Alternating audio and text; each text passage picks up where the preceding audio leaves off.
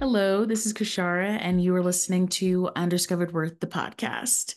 Um, this week's episode, I had the pleasure of speaking with Nkem Chukwumerije. She is a teaching artist, a healing artist, creative entrepreneur, and the founder of Wellspringwords.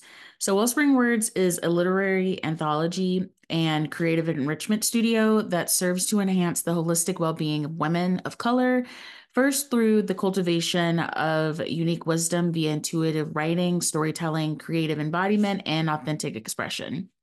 This conversation was really beautiful and fluid, and I'm really so thankful to have been able to speak with her. We discussed so much, ranging from creativity, our families, the practice of embodiment and surrender, and so much more. I really appreciate Nkem's honesty, wisdom, and openness, and I'm excited for you to listen.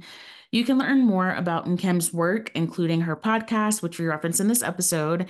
And some exciting news is that she recently released a poetry collection that is available for the whole world to order. Everything, including the episode's transcript, will be linked in the show notes. I hope you enjoy. Bye. I have to say, I'm super excited. I I think I told I think I'm pretty sure I told you when we first talked. Like I I've always kind of watched your journey and been really mm. excited and intrigued by the work that you're doing and like the outwardly like the leaps that you're taking like to move out of the country and like all of these things so i'm i'm really i feel really honored that you agreed to thank you to talk with me thank you yeah i mean i feel um honored as well because the the some of the attention that I that I get and that I put myself forward for, it's like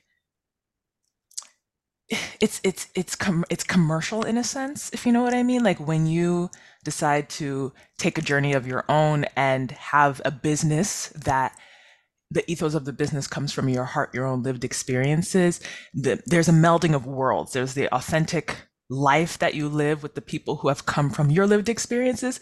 And then there's the attention that you get from those who are looking at the whole picture and sort of making an, a, an assumption or a perception about you, which is not a bad thing, right? It depends on how we how we use that. So I mentioned that to say that I'm honored because you're one of the people that have come from one of my lived experiences. You know what I mean? So it it feels really nice to have an authentic conversation from like real life in the grass. You know what I mean? Ants in the grass. I totally get it. Um, well, I I've recently been starting uh to ask like friends this question, and I'm gonna ask you. It's kind of like another icebreaker. Um, mm-hmm. and I'm always intrigued by people's answers. But what were you interested in as a kid, whether a hobby or whatever you wanted to be when you grew up, and has that at all translated to the like work that you're doing now and like the things that you're doing now, like your hobbies and stuff? Mm-hmm, mm-hmm. Funny enough, I was just thinking about this in the shower, so I'll give I'll give you the anecdote that came up because it was so funny for me. But um, yes, definitely there has been a connection between what I was interested in as a child, which was art, creativity, crafts, like how to put something together, how to make it look more beautiful specifically. So like moving past the engineering of a thing, how to make it make you feel something when you're looking at it, give you that sense of excitement, like, oh my gosh, oh my gosh, look what I did, look, what I can do. That is just the core for me. And as I've moved through my professional experiences and personal experiences, I think, you know, my heart has always been trying to get closer and closer and closer to that sense of excitement in whatever I'm creating. And that for me is, is part of what the creative energy is as a whole. Um, so I think I've just been following my creative energy throughout, no matter what it is that I've done. But the the anecdote that I have is I, I, was thinking about when did I first learn how to sew? Because specifically, one of the, the, fixations and obsessions that I had as a child was fashion. And, and I ended up going to the Fashion Institute of Technology and studying fashion business and working in the industry and everything. But before that, it was like, I don't know. I had a home ec class back when those existed. I don't know if home ec exists in in primary schools anymore or like what do they call it? Um, grade school elementary school. but we learned to make a pillow in that class. We're not using machines. I was like 10 or 11 years old, just, you know, hand sewing the thing and making the pillow. And I just remember feeling, I don't know if this memory is correct, but I remember feeling like, oh my goodness, I made a pillow, look at it, look what I can do. And like, you know, just like bang your head all over it. Like it's not something that you have all over your bed anyway, but it's the fact that I made that. That's a thing that existed in the world, but this one came from me and the fabric is blue, you know? so that, that sense of excitement, like everything is, is beautiful and I just want to experience more of the beauty. That's what I've been following. That's really cool. I'll say I I identify with that um because for me it was really like as a kid I was interested I had no idea that this was called typography, but I remember as a kid being so interested when we got our first computer and we got Microsoft Word and I realized that there were just so many different ways that a letter could look. Yeah. Um, and then like asking my friends to also like write down their alphabets so I can compare and then deciding how I wanted my letters to look. That's I had no idea that was typography. Um, But that's part of your work now, right? it literally is. Yeah, which is crazy. Um, it almost wasn't. I mean, I started out as a neuroscience major. Um, but I, I identify with with you of like wanting to of like taking those steps to get back to those things Yeah. that like really made us feel alive and like really well connected. Um, yeah, that's really beautiful. Likewise. Likewise. um, so were did you come from like a creative family? Like what's your what's your family like? It's so funny you're asking me these questions. I just gotta bring Spirit in the space real quick because of like Spirit, you gotta play with me. This morning, as I was just reflecting on life, I was thinking about, you know, maybe my my relationship with my own creativity or my relationship to my creativity is based on or an extension of or a reflection of my family's relationship to their own creative power. I know I just went super deep, like way deeper than what Oh no, go. Originally I'm asked. I'm really intrigued. but but tell more. it's just so interesting that you asked this question specifically because typically I wouldn't I wouldn't think to bring in my family and their own creative when I consider myself because my experience of myself is so strong. It's stronger than, you know, my experience of other people, thankfully.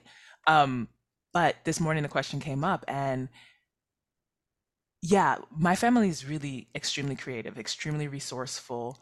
Um, there are different kinds of creativity that I've seen in my family members, but what I remember hearing the most, I think what what stands out to me is people saying, "I'm not creative." Especially in my immediate family, it was like the creativity was projected onto me because I had the ability to do the things, not only just dream them and imagine them and think them, but to make it happen with my hands. And I don't know for what I, I just the creativity was projected onto me, a lot of people in my family didn't claim that for themselves. However, I'm not the only one in the family that is ultra creative. I may be the one who is the most articulate about it, who has invested my time, my money, my resources into refining my creative projects. I've always been in a class, always been in a workshop, that kind of, and will always be because it's fun, right? It's it's play.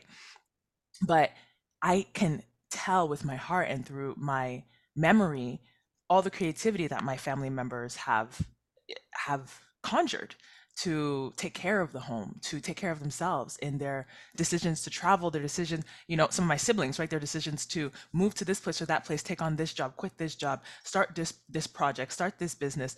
I mean, that is creative energy in itself. So I'm just imagining what what happens when you when you claim the power behind what you're already doing.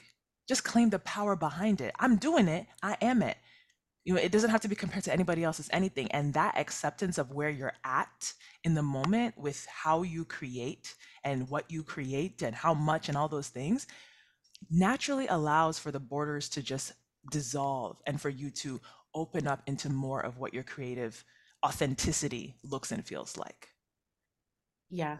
No, I totally agree. I was as you were talking, I was literally thinking that like if black people are some of the most creative and it makes me come so sad that people have I want to say have been robbed of the imagination of what go. creativity looks like outside yeah. of just like painting, right. sewing, like anything with your hands, like to be as resilient and resourceful come on. and to literally make bring things forth out of nothing you know um what i or very little. It's spiritual it's spiritual It we have direct access and we're always accessing it but the the the barrier there is this thing of i can't do it. It's not for me. It's for them only you know, and and our family members, sometimes our parents, you know, I had a situation yesterday, our parents uh, validating that thought and wanting us to climb on that ladder. To do you know a ladder only has two legs? I'm not climbing on this ladder with you so we can both go down? Sorry i gotta save myself. That's kind of how i was feeling yesterday. Like don't put that sense of i can't do it victim mentality on me. I'm not there. I'm not in survivalist mode. I'm not there. I was there. I've seen it. I've been in it. I felt it. I'm not there. So that's a big part of it as well because we're climbing out of a really a pit that feels sometimes like it's quicksand. That is our culture, the cultural context, and the trauma of the cultural context. But we can still make it out. It's not cement.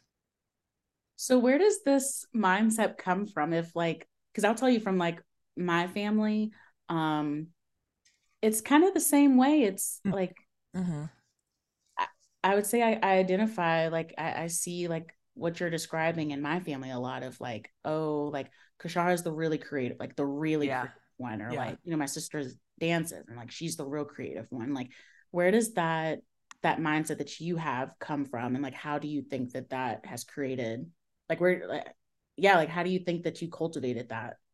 Yeah, Given, like having a mm-hmm. family that kind of had that mindset of around creativity cultivation is the word cultivate and it's a it's a practice everything is a practice and it's there's no end goal for me but i can tell you that it's been a wellness journey. It has been a coming home journey. It's so deep. Like I I'm so grateful to be able to talk with you about this because it it's difficult. It's very difficult to own up to that I haven't loved myself. I haven't I haven't been true to myself. I haven't been true to my heart. And because I haven't been true to my heart, I haven't been true to my body. I haven't been true to my boundaries. I haven't been true to my imagination, my thoughts, my visions for life. And I've let the whole world take advantage of me because I wasn't true to myself first. And that has been my my experience of cult starting to cultivate coming home to my own creative power. Um, the reason why, like coming from okay, I know how this is gonna sound, but this is really what it what it feels like for me the lotus coming from the mud, the mud being the traumas and the oppression and all of the complexities, the difficult complexities of coming from my family, you know, coming from my culture, coming from my heritage. And I want to, to be clear that mud is a nutrient rich soil. You cannot have something as beautiful as a lotus growing from it if it's not nutrient rich, but it doesn't look cute. not as much as the, the lotus flower, that's for sure. So just making that clear because we can easily come into a binary of that was bad, this is good. And that means that me rising from this place, I'm not that thing anymore. But that's not the truth. I am very much part of that thing, but I've decided to use a different kind of energy to create something new, right? With this, with all of what's imbued inside me from my ancestry. So I need to make that clear. But because of that muddiness, the difficulty of it, I came to a place of unwellness, like illness within my body, within my mind, within my spirit, certainly within my soul. But I feel like on some dimension, and my soul is the one that was like a raging fire saying, like, you have gone too far, my friend. You have gone too far away. You need to come home this instant. Like how my parents would say, this instant. you know, the similar voices, like, you need to get your, your butt back home. But um, I had to work through a lot of layers of coming back to myself. And i think where it where the journey took a major turn for me and where the creativity i started to understand creativity and not just as a concept or not just as like all of the things that i love to create which is fun and i've never not done it but started to really feel like this is a this is it. This is the power we have as this is the thing that everyone is trying to to grasp is this sense of creative power. And that is more than just creating things. That is autonomy you know being able to make decisions for yourself and not worry about if it's the right or wrong decision but the fact that you made a decision for yourself and you are going to be there present and capable to handle whatever consequences come through. That is that is power so yeah, there are a lot of layers to it, but the thing that changed everything was the embodiment for me, um, and bringing my body into the picture, or, or else it was just intellectual. It was just uh, conceptual, theoretical, which I think a lot of Black women get into, especially when you are in the space of being highly educated, let's say, with uh, quotation marks, or having institutional academic background resources where your parents come from, this idea of this idea of excellence, black excellence, right?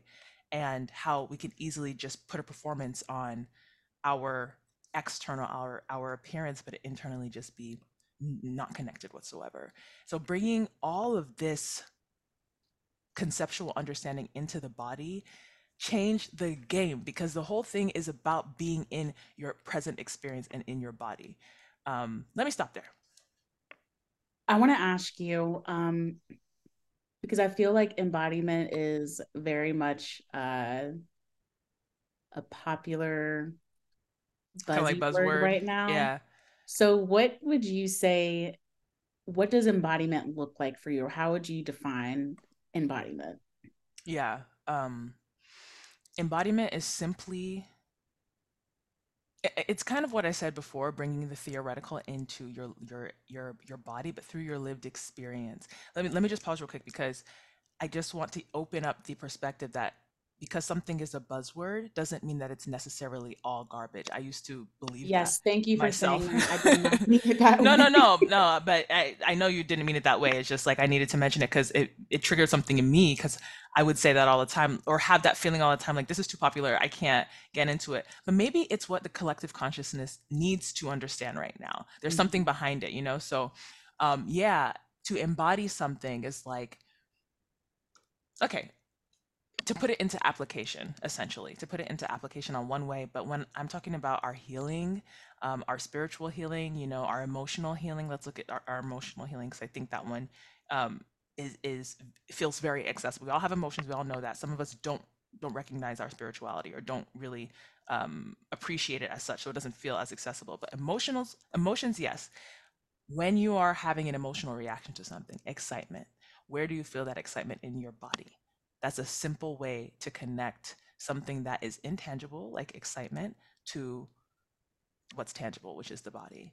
And you can always go deeper than that because when you start to have that connection, what we're doing is we're, we're trying to reestablish the connections with the mind and the body. There, it's always happening all the time. So we're not trying to create things that are not there. We are just reestablishing the connection. So we have other ways to understand our wholeness, our the fullness of our being, um, mind, body, soul, relationships, everything. Does does that answer the question? Yeah, that does. And a follow up to that is, I'm curious. I'm curious what you would say to this. Um, why do you think it is so difficult for people to embody? Because of fear mm.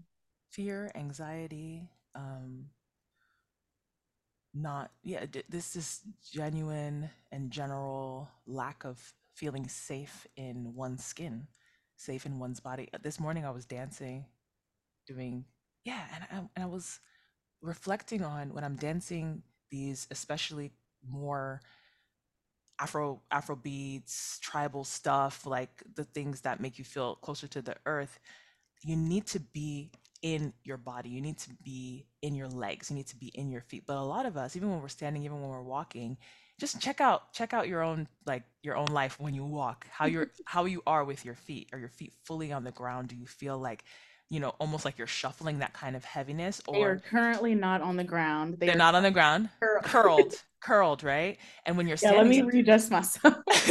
you find that you're kind of more so on your toes than you are on your whole feet, or maybe you're kind of off to the side, like you're not mm-hmm. even standing on your full foot. You can even tell by looking at your shoes, you mm-hmm. know. And some of that is uh, is anatomical, but our anatomy adjusts to our our life experience honestly through our body our body tells us how our anatomy is adjusting so we can tell by our posture we can tell by our our ability to take in a full breath release a full breath where are we breathing into? Upper chest lower you know lower part of the torso. And all of that will dictate how you're feeling because it connects with our nervous system.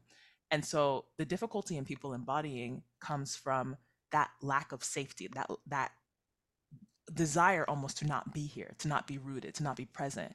And in all of the the lineages of non-Western like healing modalities that I've studied, yoga, qigong, and the somatic understanding the somatic practice, which is more of a Western thing, bringing the science into it, it's all about getting into the body first. One must attune to their experiences. Even as a primal being, you attune to your experience before anything, or else you're ungrounded. And ungroundedness, in the way that we see it in our society, can look like this over intellectualism. hmm the word, the perfect word for that phrase, over, or, or that concept, over intellectualism, where we're just in our head, theoretical, but our lived experience is not matching what we think that we know. It's not embodied how that can look, this disembodied nature, in a spiritual sense, is to be in the clouds, you know, this cosmic, feeling like this cosmic energy or in our imagination more than we're here in reality. Um, I know that very well because that's one of my preferred states. I would have to I'm gonna be honest. yeah, you know, it's fun, but we gotta get in the body. And it's also fun to be in your sensuality, in your tastes, you know, all of the sense, all the physical senses that allow you to feel um, the, the magic of what it is to be alive. Mhm. I find it very interesting that you said fear because one, I never quite thought of it that way, but two, I would have said that um, we people um, have a hard time with embodiment because we live in a society that wants to keep us separated from ourselves. Yeah.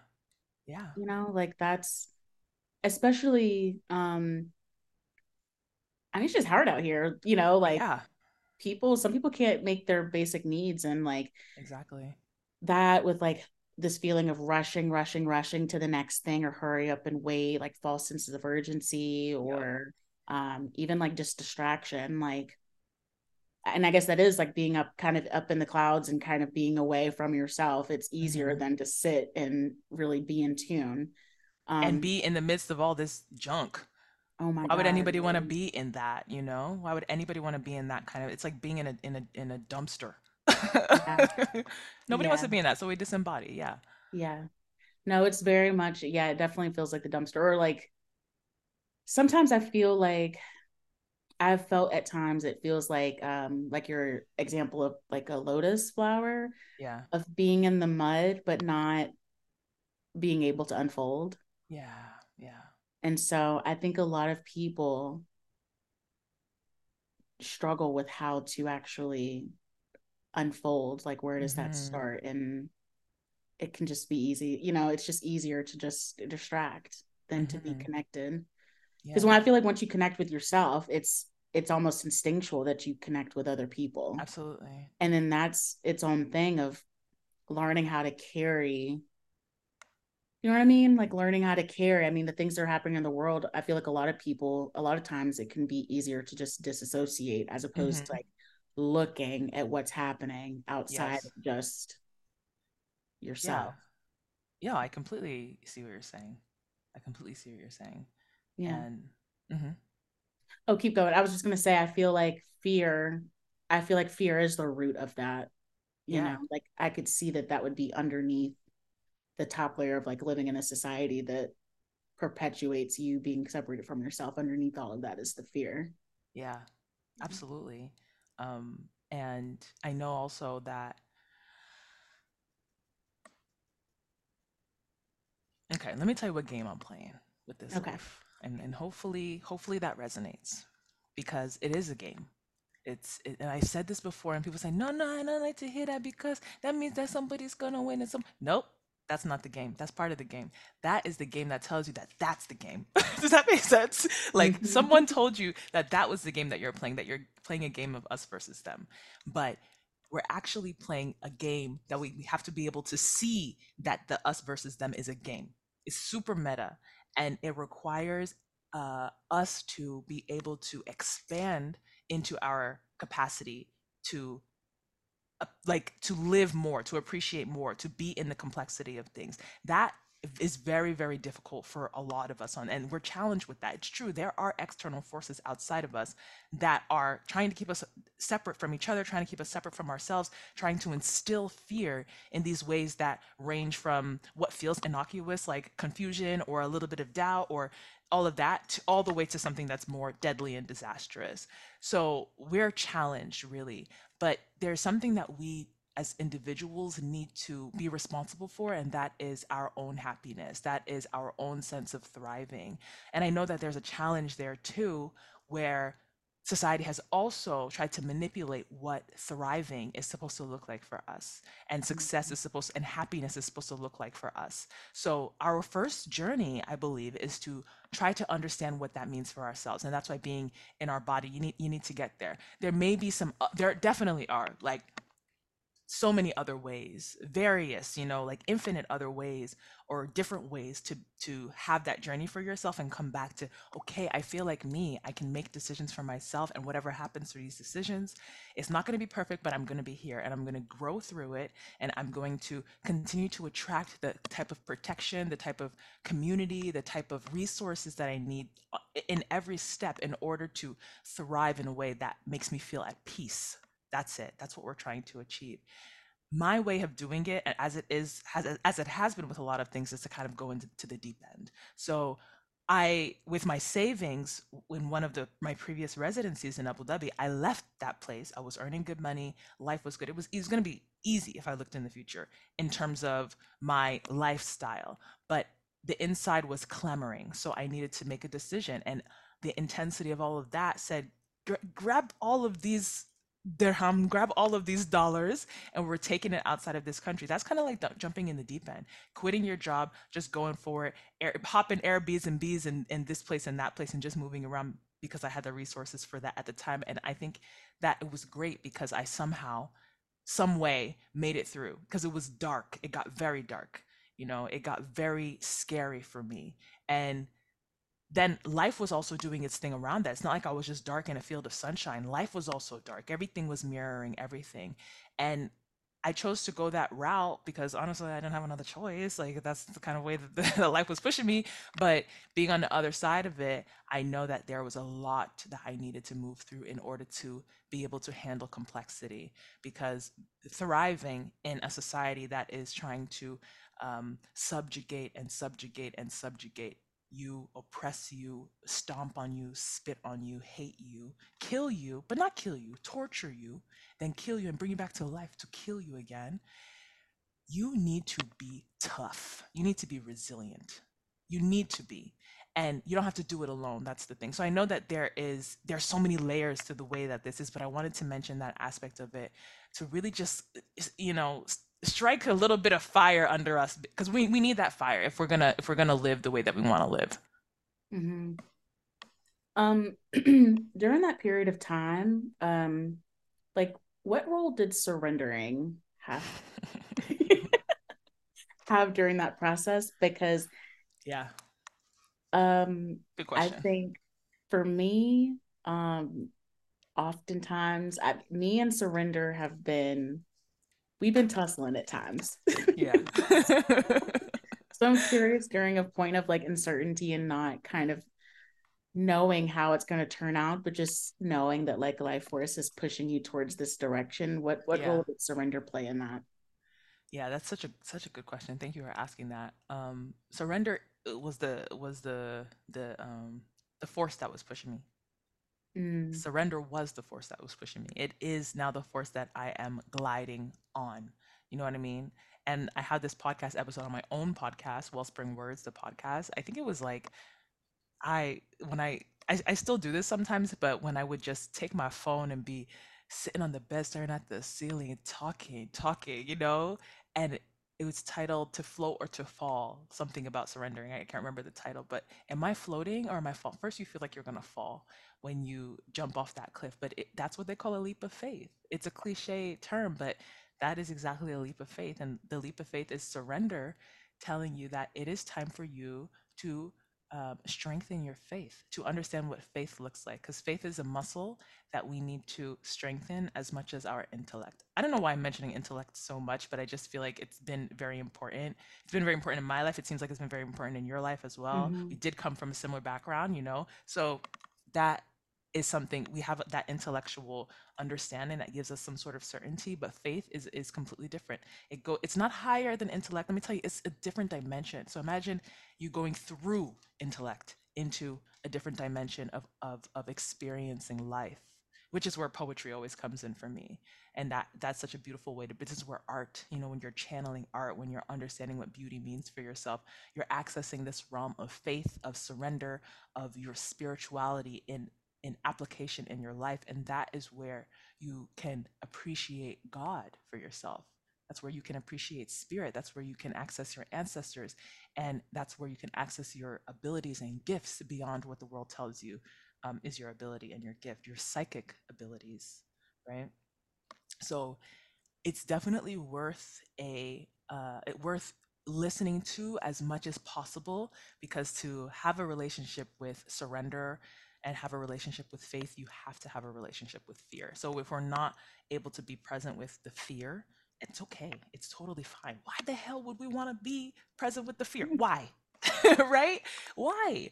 But it is one necessary step in order to move into having a, an intimate relationship with surrender where you know okay i'm gonna take the step the first step i might fall i actually might fall and i might feel that falling feeling in my chest like it may rise and it, my stomach may come into my eyeballs and all of that stuff but eventually i will start to float you know it won't be a falling anymore the gravity will start to play games with itself and i'll start to float and i will realize oh i never actually hit the floor i never actually got there I'm just starting to float.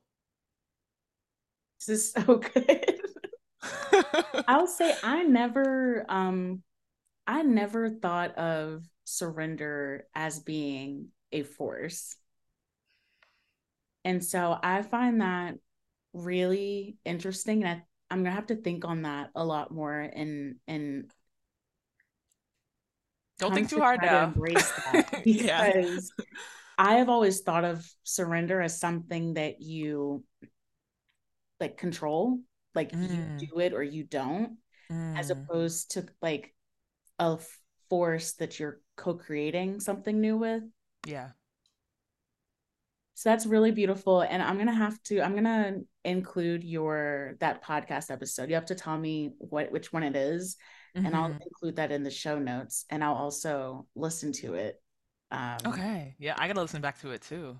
Because I think that that, I think even just like my mindset of like not having viewed surrender as a force, mm-hmm. I think maybe that's kind of colonial because it's something like we just think that we can go about life like it's in, almost like we're conditioned to think we can control. Mm-hmm. We go around trying to control um, yeah. as a way to like navigate your fear or navigate uncertainty. Um, so the idea of viewing surrendering surrender as a force, I find that to be really interesting and freeing. Mm. Yeah. I'm great. I'm I'm so grateful that it's that it feels freeing for you. Hallelujah. Because no, as soon as you said for. it, I was like, ooh. That's Wait awesome. I said spirit was in the room. I wasn't lying. mm. Okay. So I have one question from my husband because I told him I was talking to you. Hey, hubby, thanks. he was excited. He was like, "Man, I wish I could be in there because I just have so many questions." Oh, so cool. I'm gonna ask a couple of questions, or one question that he had. Um, first off, can you tell me your cultural background? Because, like, where's your family from? Nigeria.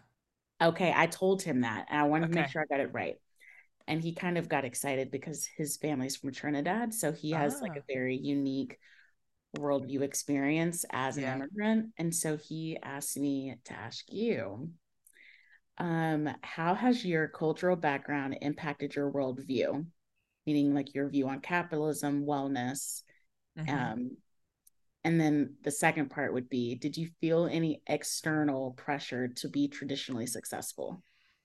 Mm-hmm. I'll start with the second one because it's, it's it's easy. Yes, a, a, lot of external pressure to be tradition, tra- traditionally successful, and it's a little complex because my parents have always bought me the tools that I needed to have fun with my art. Um, but when it came down to these questions are hitting my my reflections from today. like this is the third time, Bashara. This is the third time. I just gotta tell you. Um, when it came down to being as you know, visibly excited or outwardly excited about my achievements because I have achieved a lot. It's it's just been strange. That's all. It's been like, oh, that's what you're doing.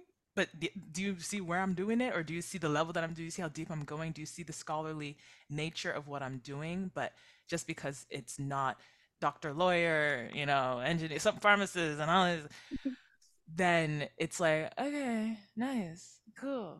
But Okay, okay, but this is like my life's work that I'm trying to understand, and that sense of not having that that pure belonging that would come when you get like the full praise from your parents.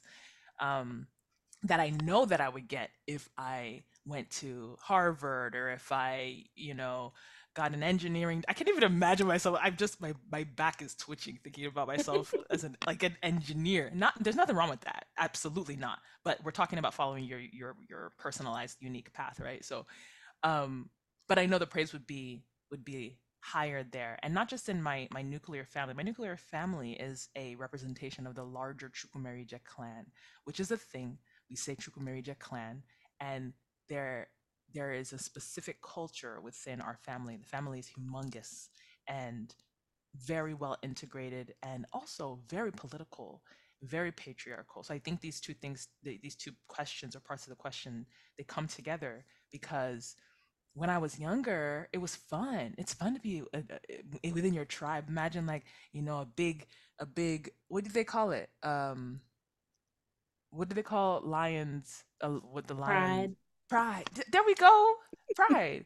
A big pride of lions, and all the cubs are playing together. That was how it was as a kid. But as you grow older, I started to realize the women in this family are women who married into this family. These are not me. I'm not married into this family. I come from this family. Mm. So what are the expectations of me? Where are my my um where are my representatives who are just a little bit older than me or just maybe 10, 15, 20 years older than me? Not so old that they just they won't get it, but where are those people? They're not here. they they done left. They married out. So that was a big that was a big that was a significant shift for me in my mentality in the past six months, even because I had moved back home to the family home and seeing all of these dynamics play out with my larger worldview that you know living in different countries has afforded me and that I've like sought by moving to different countries and being different in different cultures and I've had I realized that I've had to create a space for myself to exist and not just exist in the corners where I would be pushed if I allowed it um, with my intellect. I just feel, you know, I feel, I feel there's an unsafety that I'm trying to uh, reconcile and rectify by asserting myself. I'm just being honest with you by asserting myself and asserting what I what I know. And I almost said what I do know because there is that that sense of the umbrella is this is the culture this is the the thing that you need to aspire to this Mhm. kind of success is what you need to aspire to and so any success that i achieve or any any type of deep knowing that i had always falls under this larger umbrella but that's not true it's simply not true it's not that this uh, the culture the tradition the heritage is this it's more and what you experience is less. It's that you like the mud you're you're within it. We're playing with it. And that's why i'm so fixated and obsessed with passionate is the word but there's no other ways to call it.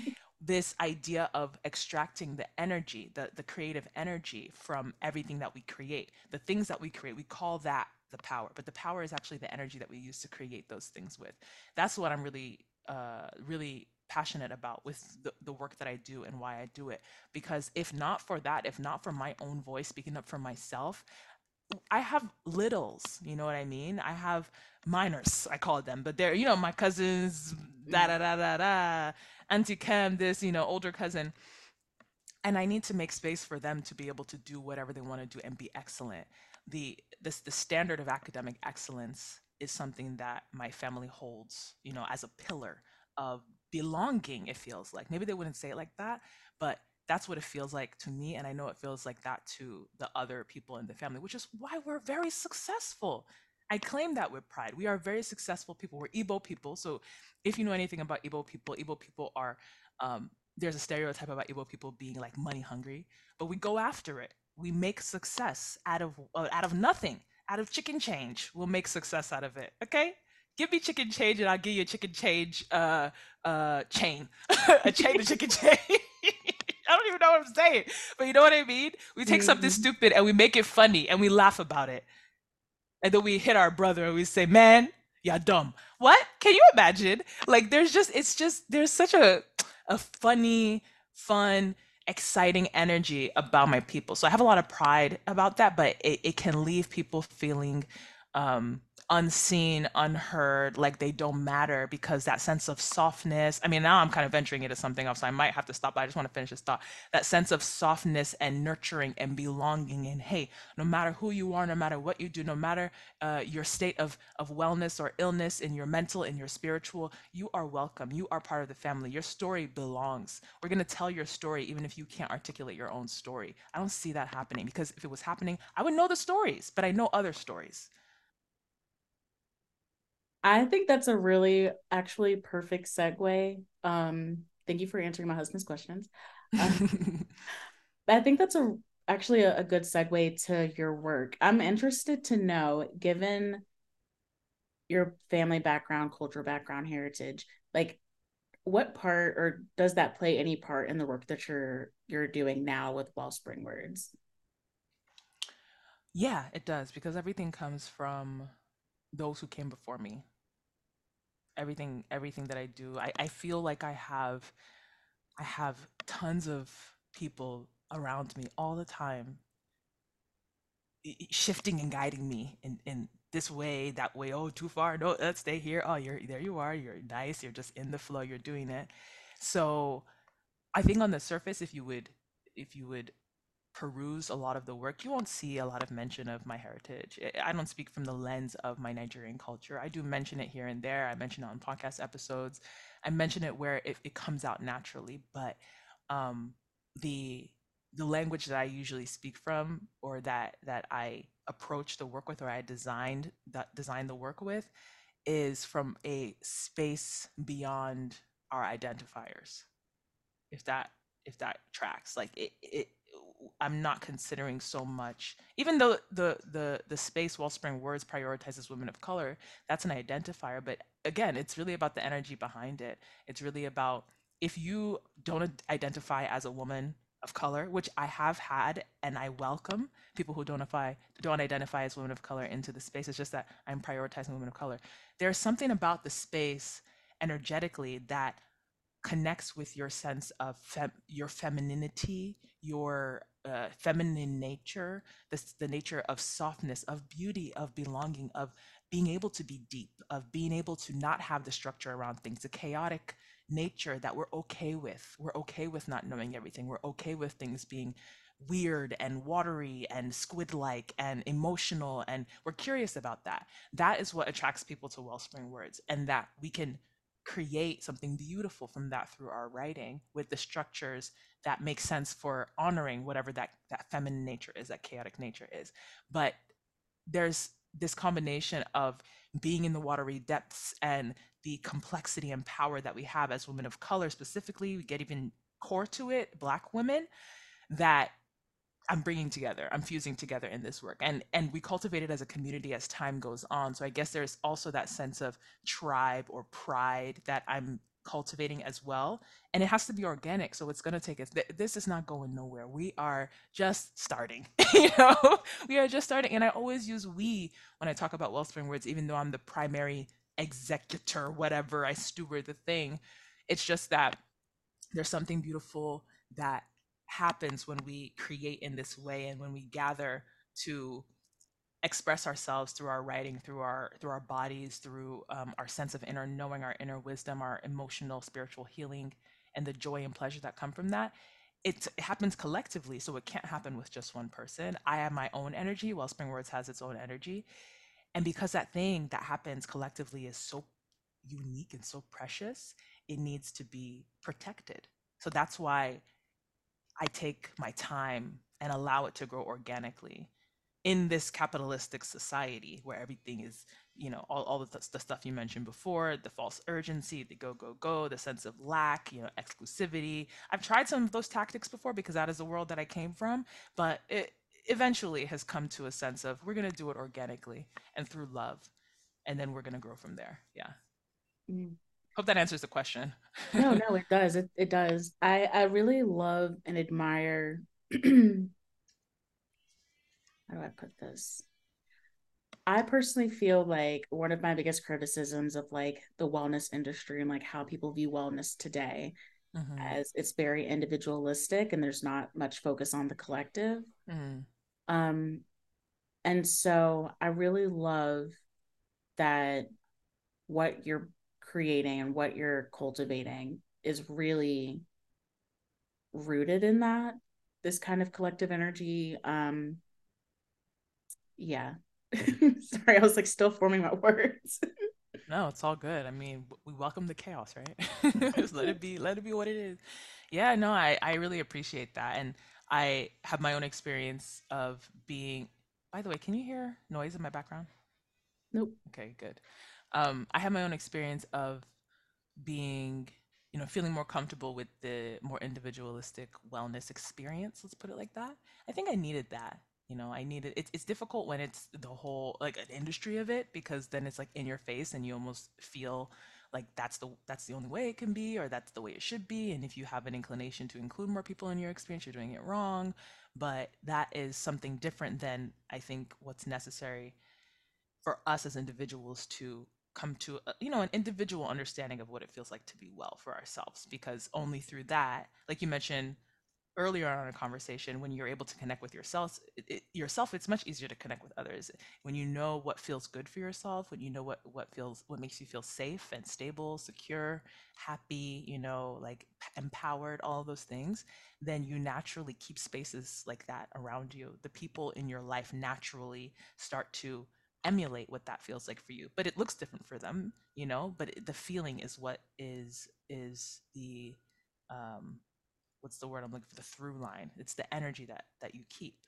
So in that case, I think from then it becomes even easier for you to create or co-create something beautiful with and for the collective because you're so attuned to what's necessary for you. A lot of times, you know, what we see in in in as a result of all, all of this oppression and trauma is this almost a sense of victimization where we are still giving the power to the oppressor and how we choose to heal ourselves. I'm doing, I'm resting, I'm taking space so that this person can't, da da da da da. Why do they have to be in the picture? I get it. I've been there. I'm saying this because I've been there and I know what it feels like.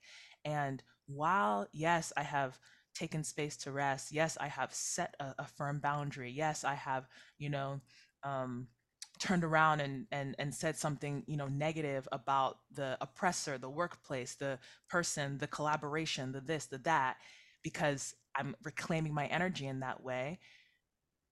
I still hold that energy that is resentful that hateful energy. And we have to be honest that resentment is hate. And when we're feeling that we are experiencing the hate we mm-hmm. are experiencing it we cannot project it if we're not experiencing it in our own hearts. And that has an effect on us at the end of the day. So the work is really about centralizing self and the wellness of the self without a relationship to the external. And I know that it's complex because we are relational beings, and a lot of what we experience, we attribute naturally to an external force because of this in going out uh, in coming out going relationship that kind of thing.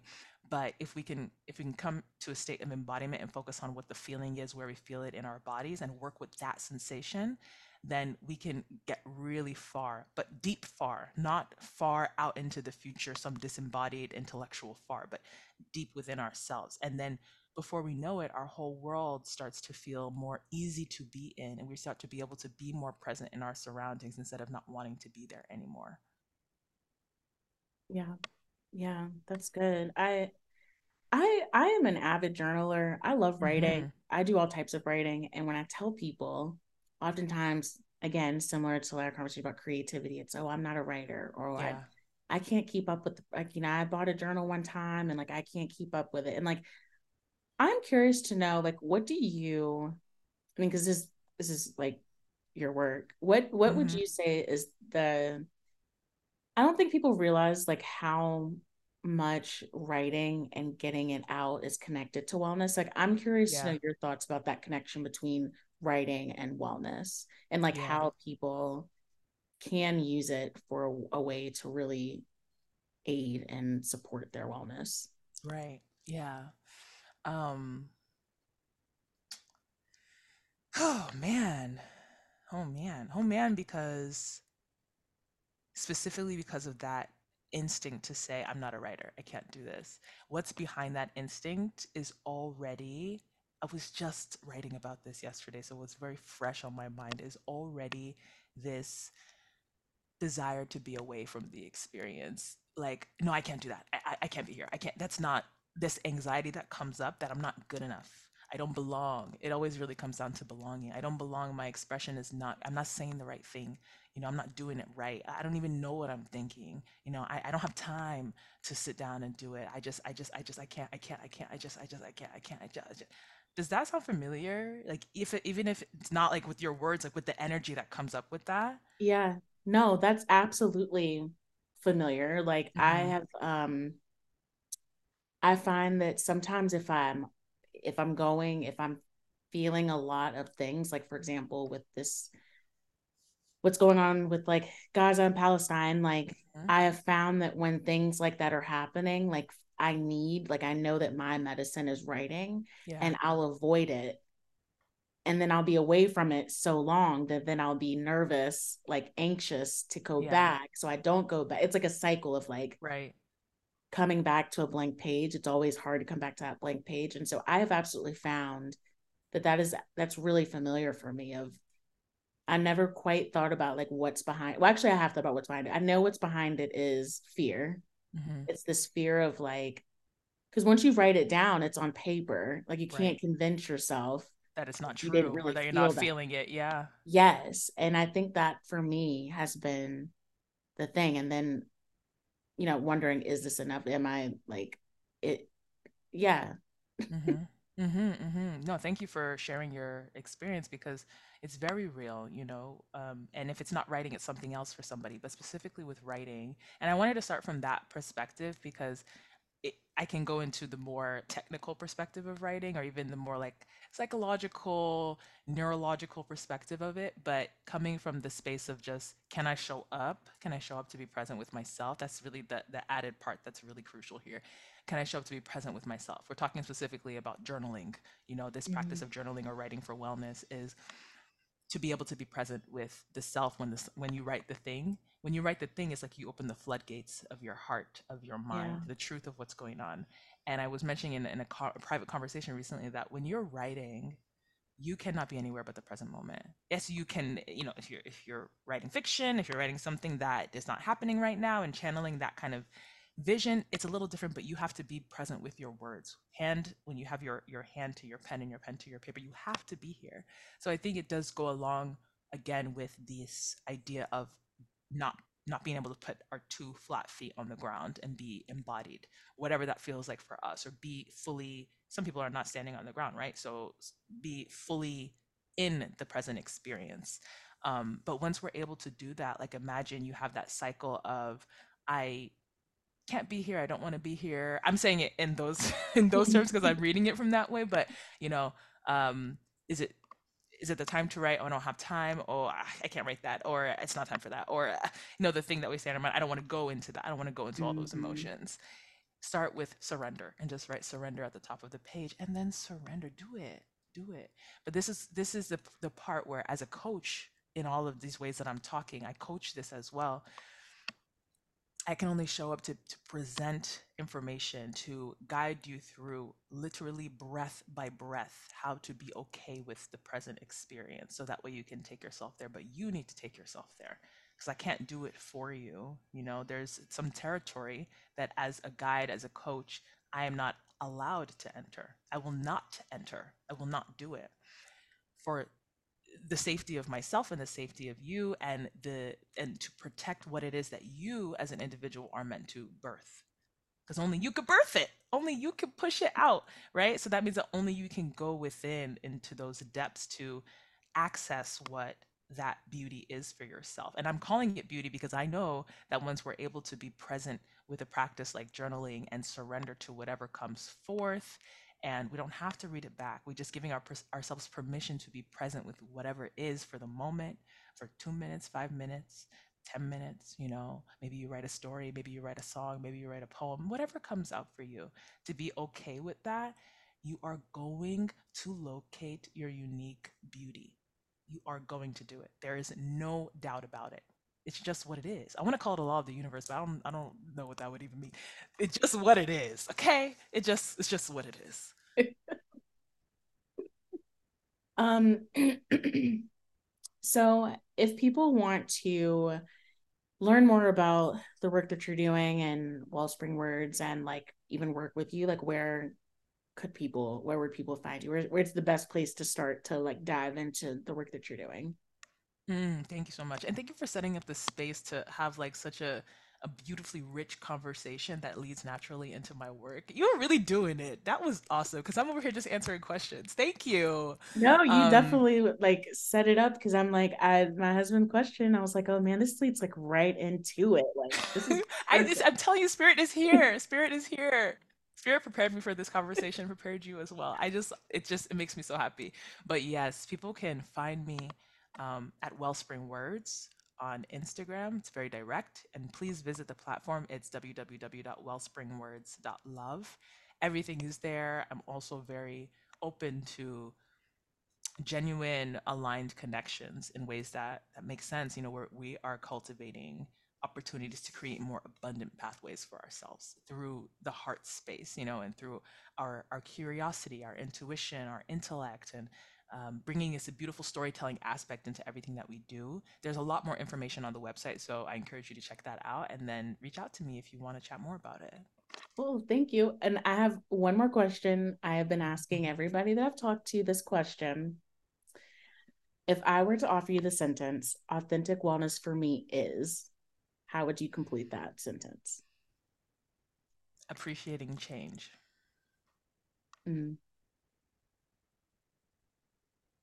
Can you elaborate? I wasn't gonna even ask a follow-up question. it's just what came up in my head.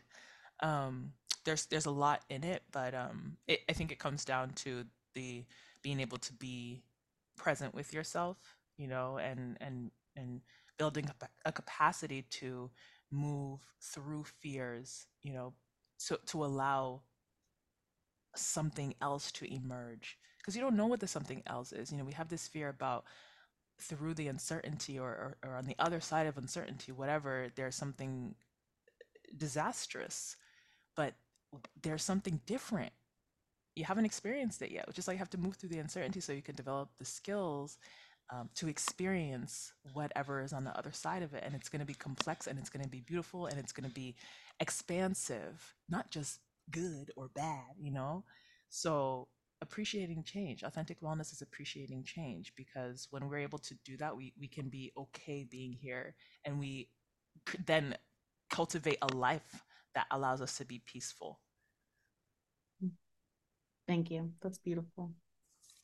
Thank you. This is such a good yeah. conversation. Oh my gosh, I'm shaking. oh man, I and I really appreciate it. If you enjoyed this episode, it would really mean so much to me if you would rate, subscribe, and share with others. Sharing the show with others will really help spread the message of authentic wellness, as well as just overall positivity, which the world could really use so much more of. Thank you so much for listening. I really appreciate it. Bye.